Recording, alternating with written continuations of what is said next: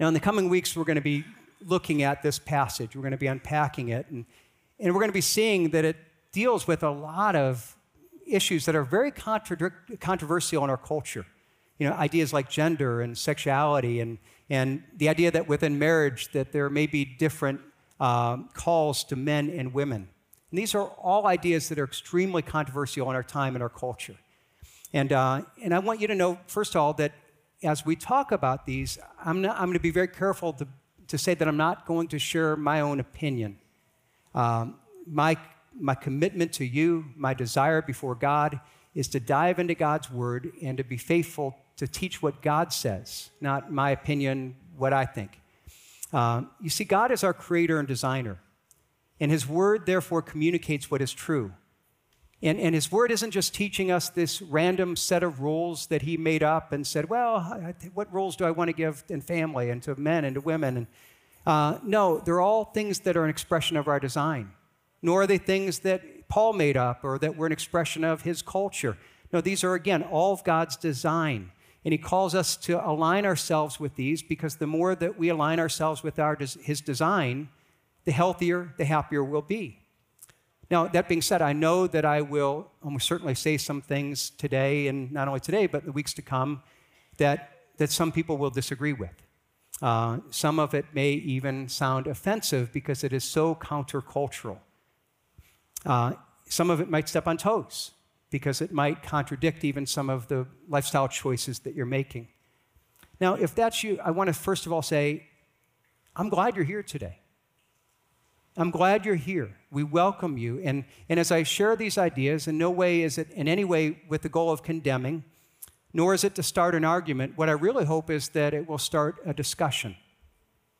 And I want you to see that even in this discussion, I'm not sharing any of these things out of any sense of hate or any, no, it's out of God's love and God's grace. But I also want to challenge you to evaluate everything that I say. I want you to evaluate, and if you hear me say things and you don't, don't see me trace it back to the Bible as being the source of an idea, well, then it might be my opinion. And if it's my opinion, then feel free to disregard it because my opinion doesn't really count for much.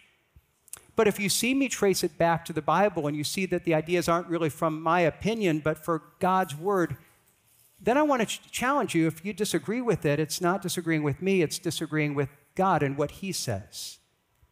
And even in that, it's important to know God's heart in what He's giving us here in His Word. God's not this capricious dictator that's trying to keep you under His thumb, so He makes up rules that you have to follow. No, this is all coming from the loving heart of the most loving and compassionate Father, of our designer who says, I know the way that you were made. I know the way that I designed families to work. And these are guidelines that I'm giving you for your health and for your blessing. Now, we read these a few moments ago, this passage, these verses, and, and we're going to see throughout much of the time that it really gets into some different instructions to husbands and wives and men and women, and even fathers and mothers and, and their differences. But I want to step back and see that at the very beginning of the whole thing, it actually gives us an overarching command to both men and women. It's a charge that's actually given us to guide us in all of our relationships. It's an overarching call to sacrificial love. You see, before God gives the command to wives in verse 22 to submit to your husbands, or to men to love your wives as Christ loved the church in verse 25, he gives all of this, this call to submit to one another reverence for Christ. It's this call to sacrificial love. And it's a call that goes against the values and the wisdom of our day. Because according to the values and wisdom of our day, selfishness is what matters especially when it comes to love and marriage. Now, that might seem almost offensive to some people to say, how can you say selfishness is our understanding of love and marriage? And, and uh, well, let me, let me show you. And, and you, when you see it, you're going to understand it. Now, we all know what selfishness looks like in our kids, right? Know, our, our kids, they are going to argue, and especially if you have young kids, it's, you know, I want that toy, I want that, it's my turn, it's, you know, it's, I, I want to play first on the game system or whatever it would be. They're always arguing. It's, that's my clothes, why is she wearing that? And, and we understand that, and we see it as something that we need to correct. It's a character flaw that we need to try to correct. And in fact, I ran across a, a humor story um, about a mom trying to teach her kids not to be selfish. This didn't happen in my home, but I can relate to it. It's, I could hear my kids saying it. he had a mom with two kids, uh, you know, Kevin and Ryan, and, and they were uh, getting ready for, for breakfast. She's got the pancake batter out. She's making pancakes. And she's making pancakes, they're arguing over who's going to get the first pancake. And so the mom is frustrated, and, and she's, then she sees, oh, it's a teaching moment. She says, Boys, now let me ask you if Jesus were here, what do you think he would say? They're quiet for a moment. She says, I think that she would say that you should let your brother have the pancake first today. And so they're quiet for a few minutes, a few seconds, and finally the older one said, got a big smile, and he said, looked to his little brother said, Ryan, today you can be Jesus. now, that's our selfishness, and we, we, we, we're driven by it, and we try to justify it, and we laugh. But the question is this have we really changed? Or are we also selfish, and only we just not only covered up better, but maybe even in our culture, we justify it. Because when I look at our culture and things that are being read by experts, what I often see is people saying selfishness is good. It's not when with the kids, oh, it's a character flaw that needs to be corrected, but when it's adults, it's something that you need to pursue, especially when it comes to love and marriage. Now, let me show you. According to the wisdom of our day, marriage is something that should be ultimately, the goal of it should be your happiness, your fulfillment, and so you want a spouse that is meeting your needs and is making you happy. And as long as your spouse is doing that, then great. But if your spouse no longer meets your needs, a bunch of counselors are going to come and say, well, if they're not meeting your needs, if they're not making you happy, well, then bail. Get out of it. You know, because it's all about your self fulfillment. And or if you're married and you find someone who's your true love, that's you know that that well, this is the person I could really be happy with. They're you know this, again the secular counselors, many of them are going to say, well, if that's the person that's going to meet your needs, if that's who you're really in love with, well then jump out of that relationship, jump into this one. Why? Because according to the wisdom of our day, we will say that marriage is all about love, but their definition of love is not about a commitment; it's about an emotion. It's about the feeling that we get from being in love, that the sense of passion.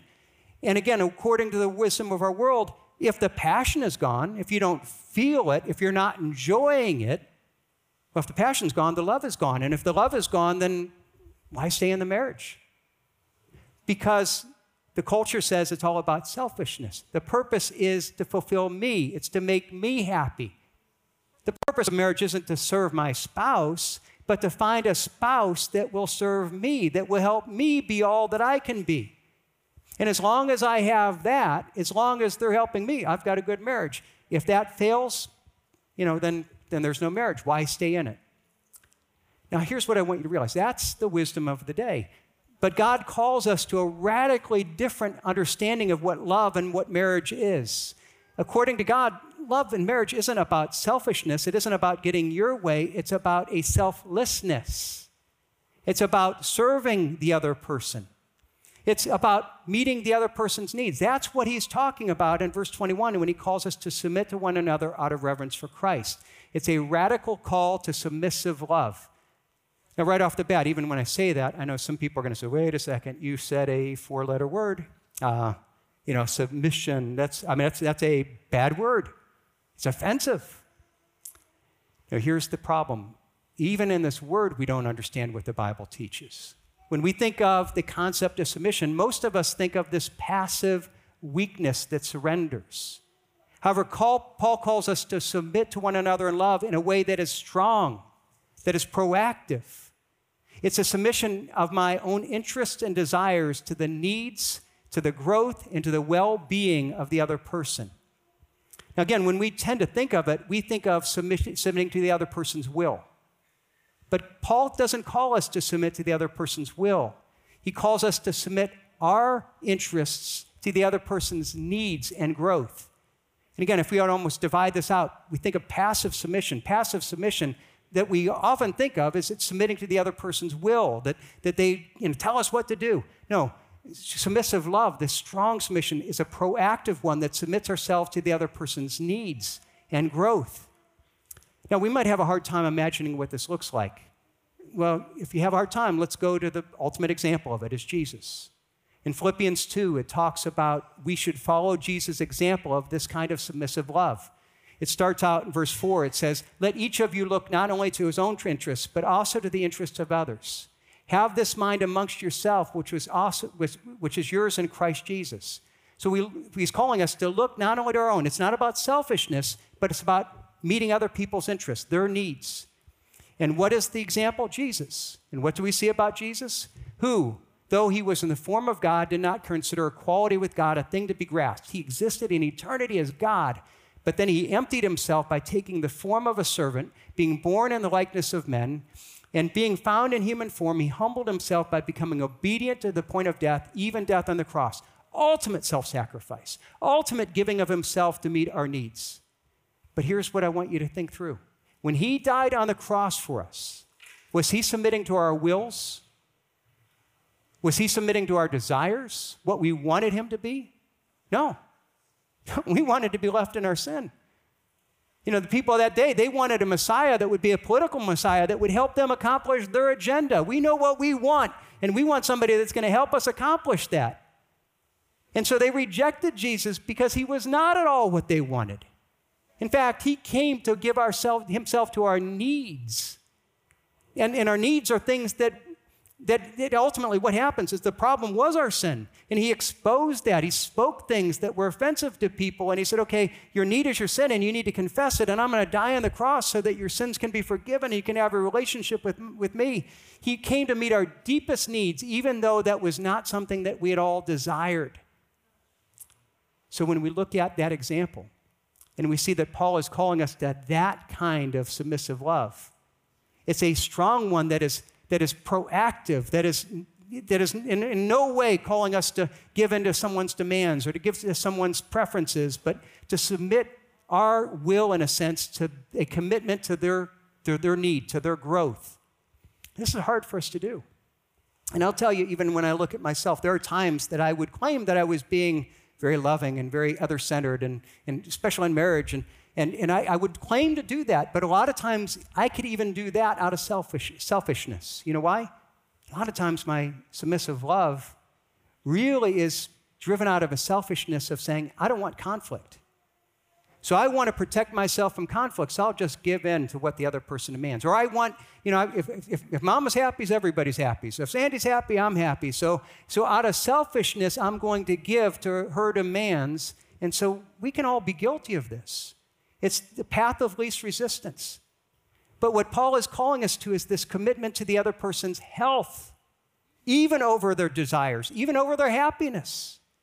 And so we're called to love each other and say, what is in the best interest of the other person? And it may be different what they want, it may be different than I want, but I'm called to give myself to their growth and their health. And we're going to see this play out, especially not only in marriage, but in parenting, because this principle should guide all of our relationships here. It's not submitting to a person of higher position or higher authority or because they force us or demand it. It's submitting our agenda out of choice. Now, this should define all of our relationships. But now Paul specifically takes this broad command and then says, okay, now let's apply it towards marriage. And he's going to apply it towards parenting and other relationships later on. But what does this look like specifically within marriage? Because again, we've seen that, that you know, within marriage, the culture, cultural value of the day is not submissive, other centered love. It's selfishness. It's looking to get my own way. It's do you meet my needs? It's this feeling See, but God calls us to this love that is sacrificial and other centered and, um, and, and seeing not the other person as a means to my own happiness, but me in a sense of saying, how do I serve them to help them grow, to help them be a better person? I had a wedding yesterday.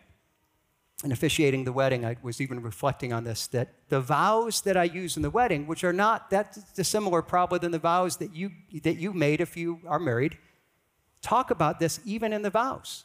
So look at this is part of the vows that, that I use that we had yesterday. It's the repeat after me part. It says, I promise and covenant before God and these witnesses to seek to put your needs before my own. It's right there. It's not about, you know, I promise that, you know, I'm going to grow and I'm going to love you and feel a certain way. No, I promise to commit myself to put your needs before my own. Not your demands, your needs, your health, your growth. And it's not just when I feel like it or when my needs are being met. No, to love you and cherish you, to honor and support you in times of joy and suffering, in sick in sickness and in health and abundance or need. So when I feel like it, when things are good or when things are bad. Those are the vows we say. That's consistent with everything that Paul is talking about here. That's the principle. Now, does that mean that you let your spouse walk all over you? No. That you, if they demand things, that you give in? No. Why? Because you're trying to meet their needs. You're trying to help them grow healthy. And listen, if, if I have a spouse that's telling me, well, here's what I need to do, and, and I'm giving in, that's not helping her grow. That's not helping her become more like God. That's selfishness on my part. That's not love. See, God is calling us to something incredible here. Now, even when I look at that, some people might say, well, it seems like all about action and about self sacrifice and about. Does that mean that you know, if it's not emotional, that we should expect Christian marriages to be kind of dull and passionateless? And, well, no, not at all. See, because here's one of the secrets, this great mystery. When we learn to submit ourselves to our spouse's needs, then as a result of that, we discover the joy and the passion and the emotions of love. See, what you're going to find in the vast majority of times, what we're going to realize is that feelings of love and passion and even of happiness are all byproducts of the action. You see, if my primary goal is to be happy, to have the feeling of love, and I'm pursuing that as my goal, I'm never going to find it because I'm going to treat the other person as a means to that end. If, on the other hand, I understand what God is teaching me here and I understand my primary goal is to nurture them, to invest in, in invest in my wife, to be able to help her grow, to love her sac- sac- sacrificially, then what I'm going to find is happiness and fulfillment and the feelings of love all come as a byproduct, as a secondary effect of, of pursuing this greater goal. So now we see this overarching thing and this call, and but here's what I want you to also see realize it starts with this overarching call, but then the rest of the chapter, verses 22 through 33, are now different commands to husbands and wives. And so there's a different, there's a different call of how we're to relate to each other. And, uh, and so we look at this, we've got to say, okay, how does that work? There's, there's, a, there's an idea of gender, and, and, and where does gender come from? And, and this idea of differences in gender within relationship, it's all, it's all by design. Now, I recognize if I say that there's a difference between men and women, and there's a difference between the ways we should relate to each other in marriage, that's extremely controversial in our day. So let me back up and look at three different views of gender and, and how this works out in relationships and see where these all come from. And, and hopefully this will help. So, three commonly different views. The first one is one that actually grows out of, a, of an evolutionary worldview. This is the idea that all genders are by accident, in a sense, that we, since we evolved from by chance, see the differences between the, the genders are, are accidents of biology, and then the way that is figured out in our culture are the result of historical evolution. So, according to these things, you know, again, since everything's a result of evolution, it follows that any difference between male and female is just a result of biological, in a sense, accident, not by any greater design. The only substantive difference is really our plumbing. So that for us to evolve as a species, we had to have male organs and female organs, and we have different plumbing so that we could reproduce, because that's biology trying to work. And likewise, since that's the case, when we look at many of the differences that have played out culturally, well, that's more historical evolution. And so, for example, many would argue that, uh, well, in the past, we needed uh, physical strength. It was a necessity to be able to function in the world and uh, for survival. And because men, by accidents of nature, were bigger and stronger physically generally, therefore, historically, there was an evolutionary concept that strength was honored, and therefore men were kind of put in leadership positions. Men were seen as in charge. That was historical evolution by accident, it's not by design. But since, according to this view, we're a species that has now evolved beyond that, we no longer have such primitive needs nor such primitive views. No, we're all from the same stuff. We're all by accident, and, and, um, and there's no difference between male and female. And, and basically, anybody that argues a difference, well, it's basically arguing based on stereotypes from the past. It's not based on any truth. Now, that's the kind of thinking that's driving the current transgender movement. When we're talking about gender, we have to mention that as well because that's a huge issue today. See, the idea is that since everything is by accident, everything is by chance, we shouldn't be surprised if you have someone who has the mental wiring of one gender and the physical plumbing of the other gender. Because it's not by design, it's all by chance. And if it's by chance, of course, you would have some mixture sometimes. And so you've got to figure out, well, what are you? And what your plumbing says doesn't necessarily mean anything. Now, here's what I want you to see is we're going to get into this and we're going to see that's a evolutionary view that is different than what the Bible teaches. But even as we start to get into that, I want to be sensitive to the fact that this is an enormous issue in our time and day. And there are almost certainly people that are here that are struggling with that sense of identity. I know that there are numerous people here that have family members and close relatives, friends that are struggling with this, and you're trying to say, how do we help them deal with that? And I want to be clear that we need to be gracious, we need to be patient with each person as we interact on this issue. People are really struggling. This is a hard issue that people are struggling. And I don't want to just be like, here's what the Bible says. No, we've got to be patient and gracious with people. We need to be full of grace and truth. Throughout this series, we're going to numerous times mention books and resources that if you want to go deeper, I'd encourage. One on this, if you or if you a family member struggling, a tremendous book on this is this book called Embodied by a guy named Preston Sprinkle. Really helps you deal with this and just not only truth, but grace. Uh, we have copies down in the church library that end of the hallway. And so I'd encourage you, if you're here, want to think through this, this is a great resource I'd encourage you to go deeper on.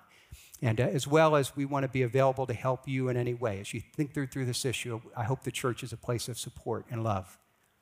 So the first view is that all the genders are just a product of chance. It's of evolution, biological, historical. The second view is what I'm going to call Christian egalitarianism. And, and, this is a view that says that no, we have been created by God as men and women, and there are some minor differences between the genders.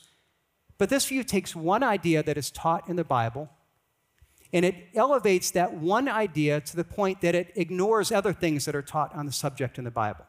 And so the one thing that is taught is that there is equality between men and women. Now, that is clearly taught. The Bible says that not only you know, we're created equal, that before Christ that we're equal, there is no difference between male and female, slave and free, you know, that there's, this is clearly taught in the Bible. But the problem is that if we take that one idea say, and we use it so that we ignore all the other ideas, then we've come to the wrong conclusion. And here's where it gets messed up. The argument is because we're equal, therefore we're the same. This view makes equality the same thing as equivalence. And the fact is, we can be equal as men and women, but that doesn't mean we are the same. No, God says that we have differences. That yes, we are created equal, but there are distinctions between what it means to be a man and what it means to be a woman. And there are likewise distinctions within how we relate to each other. That's what the Bible teaches. Now, if you take this view, one of the problems is that then you go to the Bible, there's no structure that the Bible gives us of how marriages are to work. Well, you've got to figure it out on your own. Know, God has given us, we're going to see here in Ephesians, some wonderful teaching that is hard to understand, but is wonderful teaching that will help us understand how do we relate to each other. And, and ultimately, to embrace this third view, which I think is the most consistent with Scripture, the idea that there are two genders and there are differences between men and women, and God has, in His plan, structured marriage to work uh, embracing those differences in a way that is complementary. So we're complementary not only what it means to be a man and woman, we're con- there's a complementary structure within marriage. So men and women are different because God created us that way. It's not the result of biology or evolution or cultural pressure, it's God's design.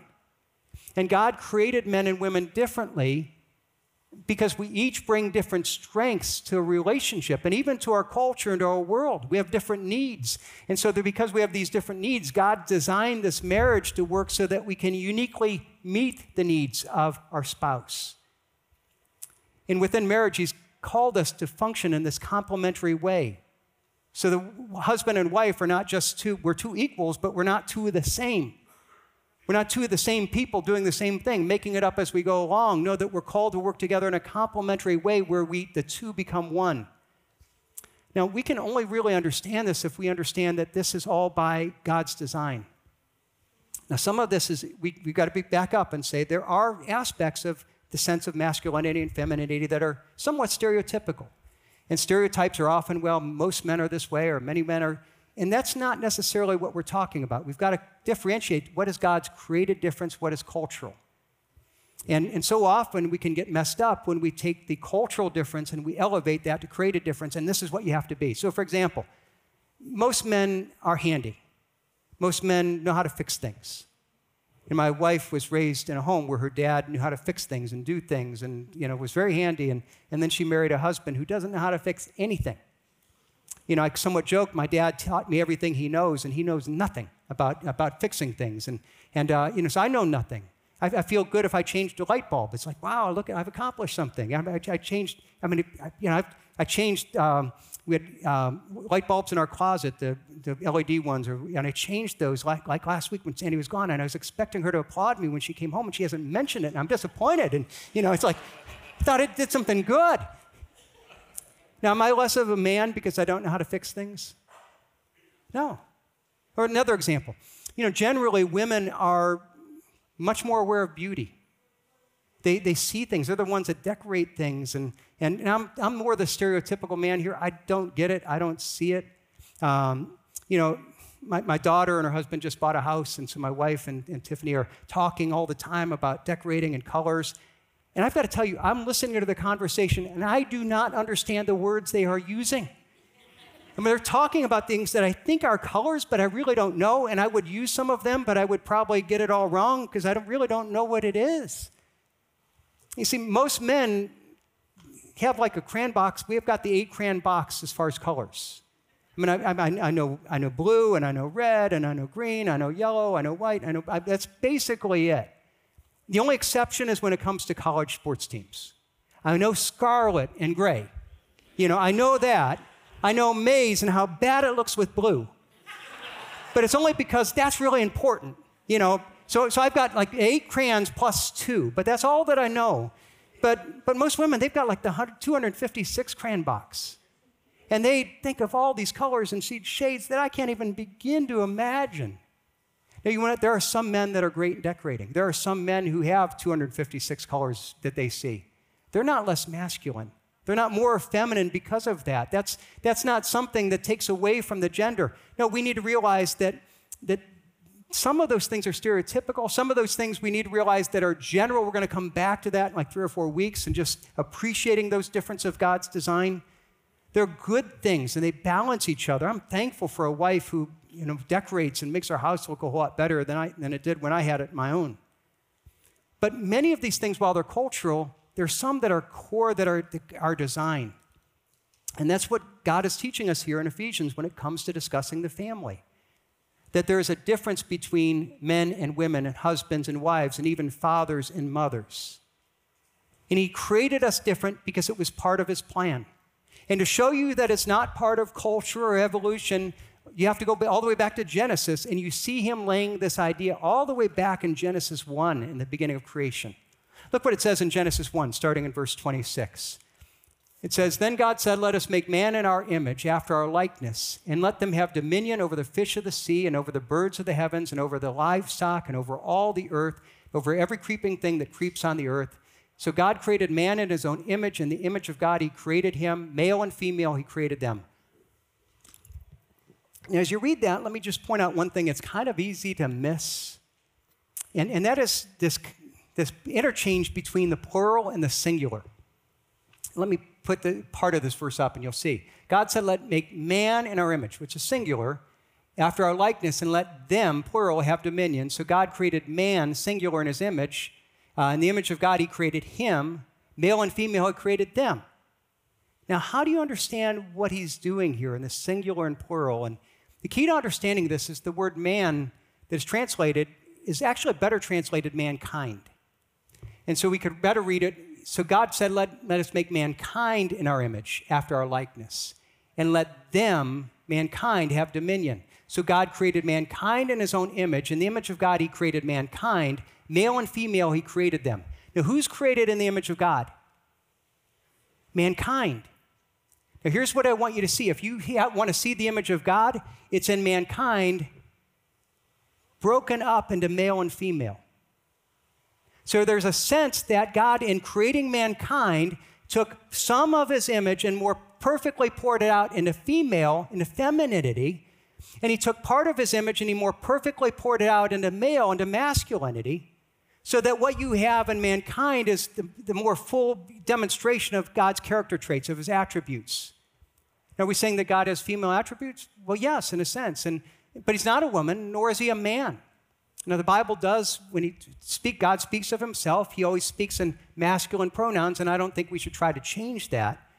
But what we need to realize that in the middle of this, that you see in God, there's many times that you see expression of things that we might, traits that we might call feminine. In fact, even with Jesus. Let's take for Jesus, John chapter 4. You have him with the woman at the well, and he is incredibly uh, sensitive, he's intuitive, he's aware, he's listening. Do you know a man that listens like that? I mean, it's no, I mean, it's like he's, he's sensitive in such an incredible way. And you might look at that, and it seems to be more female traits, but yet you see Jesus, who's the perfect man who had it all. At the same point, at times you see his masculinity. You see him going into the temple, and you see him in that masculinity and his courage, and you see his strength, and you see his tenacity. These are clearly more masculine attributes. So here's what you see. When God said, Let us make mankind in our image, he takes the female attributes, he puts them in women, some that he doesn't give to the same degree to men, and he takes masculine attributes and he puts it in men. And then he says, Okay, I want you to blend. I want you to interact in the world, and the world needs both. And especially within marriage. In a marriage, you need both. And when you come together, you need each other. And the fact is, is that there are differences that, that sometimes can frustrate each other. Why is she that way? Why is we need that? I need to learn from my wife. I'm a healthier person because of what I learn. And not only from my wife, from other women around me, because they bring things into my life that I don't naturally have. And she needs to learn from me. And when we're functioning better, we're making each other better. Now, here I need to make even a point of clarification, because this is where, again, our culture takes this idea and they get off track. So a lot of times I'll hear the culture say, well, men, they need to get in touch with their feminine side. And practically what they often mean with that is that they need to be less masculine. Or hear them talk about women and, well, women need to pursue, you know, pursue equality. And, and often what it seems to be is they need to be less feminine. And here's what I need to realize that's a lie. Now, God calls me to learn from my wife and to be able to say from women that I learn things and hopefully strengthens who I am so that I gain from those feminine attributes, but He's never called me to be less masculine. Women, He's never called you to be less feminine. That He has put some of His traits in you. And my friends, we've got to stand against the cultural pressure and to say, no, God has called you to be a man. God has called you to be a woman. And you need to live out and, and live up to that masculinity, that femininity. It's not only needed in our marriages, it's needed in our parenting, it's needed in our culture. If we're not doing that, then ultimately our, our culture is suffering. See, the idea is that God has called us with these differences, and they're complementary. We need each other. In fact, let me take you another passage that even explains this, takes it another step further. And again, this is not like after evolution, it's not cultural. It goes before culture formed, back to the creation. Genesis, we saw Genesis 1, let's go to Genesis 2. And, and look at what it says about how we complement each other. Genesis 2:18. Then the Lord God said, "It is not good for the man to be left alone. I will make a helper fit for him." Now, I love that. You know, helper fit. Now, the question: What does it mean to be a helper fit? You know, one way to read this, a, a, a literal translation of these words could literally be uh, a like opposite him. You say, like opposite? What's that mean? I mean, you're either like or an opposite. You can't, you can't have, you know, you can't have both. And here's what it means think of a jigsaw puzzle, and you think of jigsaw puzzle pieces. You can't just take pieces and put them together, and no, you've got to find the exact piece that fits. And what is that exact piece that fits? If it were the exact same, they wouldn't fit. And if you had one that was totally different or even opposite, it wouldn't fit. It's a like opposite, which is okay, where there's a gap, there's a flap that fits in that gap. That it's, that it's in a sense that we fill each other's gaps. And, and here's what we need to realize is that God has called us to, you know, not to be pieces that just put together, but to realize that God going back to Genesis, God set Eve into Adam's life and someone who had tremendous power, tremendous influence. But it was a power and influence that was very different, with needs that were very different. They were like opposites in such a way that they fulfilled each other, that they meant each other. And in the same way, if you're married, God has brought somebody into your life that's this like opposite. This person has radically different views than you, radically different understanding, yet they have equal power, equal resources. They're incredibly different. And God's called us to complement each other because it's not only that we bring these different strengths to each other, but part of what it means to be masculine and feminine is we also have unique needs. So I don't have everything that I need. I have part of what God has given me, but there's part that's lacking. And so God has, you know, given me a wife that is called to help meet my needs. We have these different needs. And part of loving each other in this complementary way is understanding how we meet those needs in unique ways. Again, we've already seen that this whole thing starts with this general call to, to love one another, you know, submit to one another in love. And, and then the rest of it gives these specific commands to husbands and wives. And, uh, and I want you to see, we're going to see in these coming weeks, it's not like God made it by, by you know, just kind of accident, saying, well, I need, you know, I created men and women, now I've got a family. No, you know, I think I'll, I'll give the, these instructions to men, I'll give these instructions to women, and I hope it works out. You know, no, it's not that at all. God created men with masculinity, with strengths and weaknesses, created women and femininity with strengths and weaknesses, and then said, in that differences, with those different needs, I now want to give instructions to men that will uniquely allow them to meet those deepest needs of their wives and use their strengths in such a way that maximize their influence of helping the other person grow and building a great relationship. And I'm going to give a unique strength and power to women that allows them to uniquely move into their husband's lives, that gives them unique power, unique influence to shape who he is and to build a great relationship. It's something that's meeting these needs in a complementary way. And I look forward to, you know, I know Mike and Julie are going to start on that next week and we're going to dig into it in the coming weeks. There's some incredible, it's often misunderstood. And if you're here and you're like, oh, man, I don't like what this says, you don't understand it right. When you start to understand it right, you're going to see this is beautiful, it's empowering. It works. And culture has changed, but these truths, our, our nature have not changed. We need to embrace what that is. But let me just end real briefly in saying, how do we do this? Here we need to come back and remember the source of our ability to love in this way. You know what? Ephesians is this long book. We've been on it for a long time, for those that have been with us. And here we have these instructions near the end of the book. And the beginning of the book is all about how God loves you and knowing God's love for you and understanding and accepting God's love. And, and now he's coming to the end of this. And I want you to realize that Paul's not saying, okay, now I've talked about relationship with God. Now let me just go to a totally new issue and go to human relationships. And, um, and here's some guidelines of human relationships. No, that's not what's happening. He's saying, no, if you want to have strong human relationships, if you want a strong marriage, it starts by knowing that you have a strong relationship with God. Because your ability to love people in the proper way is all going to be an expression of being loved by God. It all grows from, it builds on that. In fact, even if you think about it, we've seen repeatedly throughout the book of Ephesians that it's not about rules, it's not about how to's, it's not about, you know, here's, you know, here's the things. No, it's a, what our need is a changed character.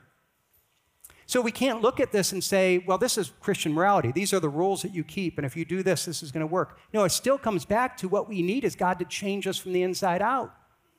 And these are guidelines to help, help us to know how to surrender to God. It's not just a how to book. Now, if you're not a follower of Christ, we're glad you're here. And on the one hand, you know, you may ask, well, are there principles that I can learn here about being a good husband and wife or better parents as we get to that in a couple weeks? Yes, there are. Why? Even if you don't know Christ, the fact is, these are truths. These are the ways that we're designed, and the more that you align yourself with God's design, the better things will work. But on the other hand, ultimately, God's calling you to something here that you don't have the ability to do to love sacrificially, to give like Christ gave. You know, none of us, I don't have that ability. I'm not that good of a person. The only way for me to do that is to be loved first by God. I cannot give what I have not first received. And if I have not received that kind of love and know that I have been loved and graced in that manner, even when I disappointed God, even when I, I, I wouldn't have the ability to love that way. I can only give what I've received. And so if you're here and you're saying you don't have a relationship with Christ, and you might be saying, I need help with my marriage. I want to know how to build a good marriage. I want to need help with my kids. Or I want to start by saying, Do you have a relationship with God? And I invite you to start with that relationship with God. Get right with God. The more that you align yourself with God, the more you get right with Him, the more that these things will make sense and you will have God's power to do that. There might be some here that you've done that, you know, you've trusted Christ, but you've moved further and further away and things are starting to unravel. And, and again, here's why I want to encourage you get right with God. These ideas will work, w- they will help, but ultimately your ability to be able to fully implement them is going to be limited because none of us have this godly love. The only way is to come to God and say, God, I need to experience that love from you. And, and if you're here, no matter how far you've wandered away, the fact is that God invites you to that grace and that mercy and that love today. And I hope and pray that you'll receive it. I hope and pray that you'll come to Him and, and start with getting right with Him, and then everything else will start to make a whole lot more sense. But if we've done that, what happens is that I know that I've been graciously loved. I know that God loved me even when I was a sinner. I know that God loved me even when I've disappointed Him. And and so I've known that He's loved me sacrificially, and that teaches me to love my wife and to love my kids and to love others in that way.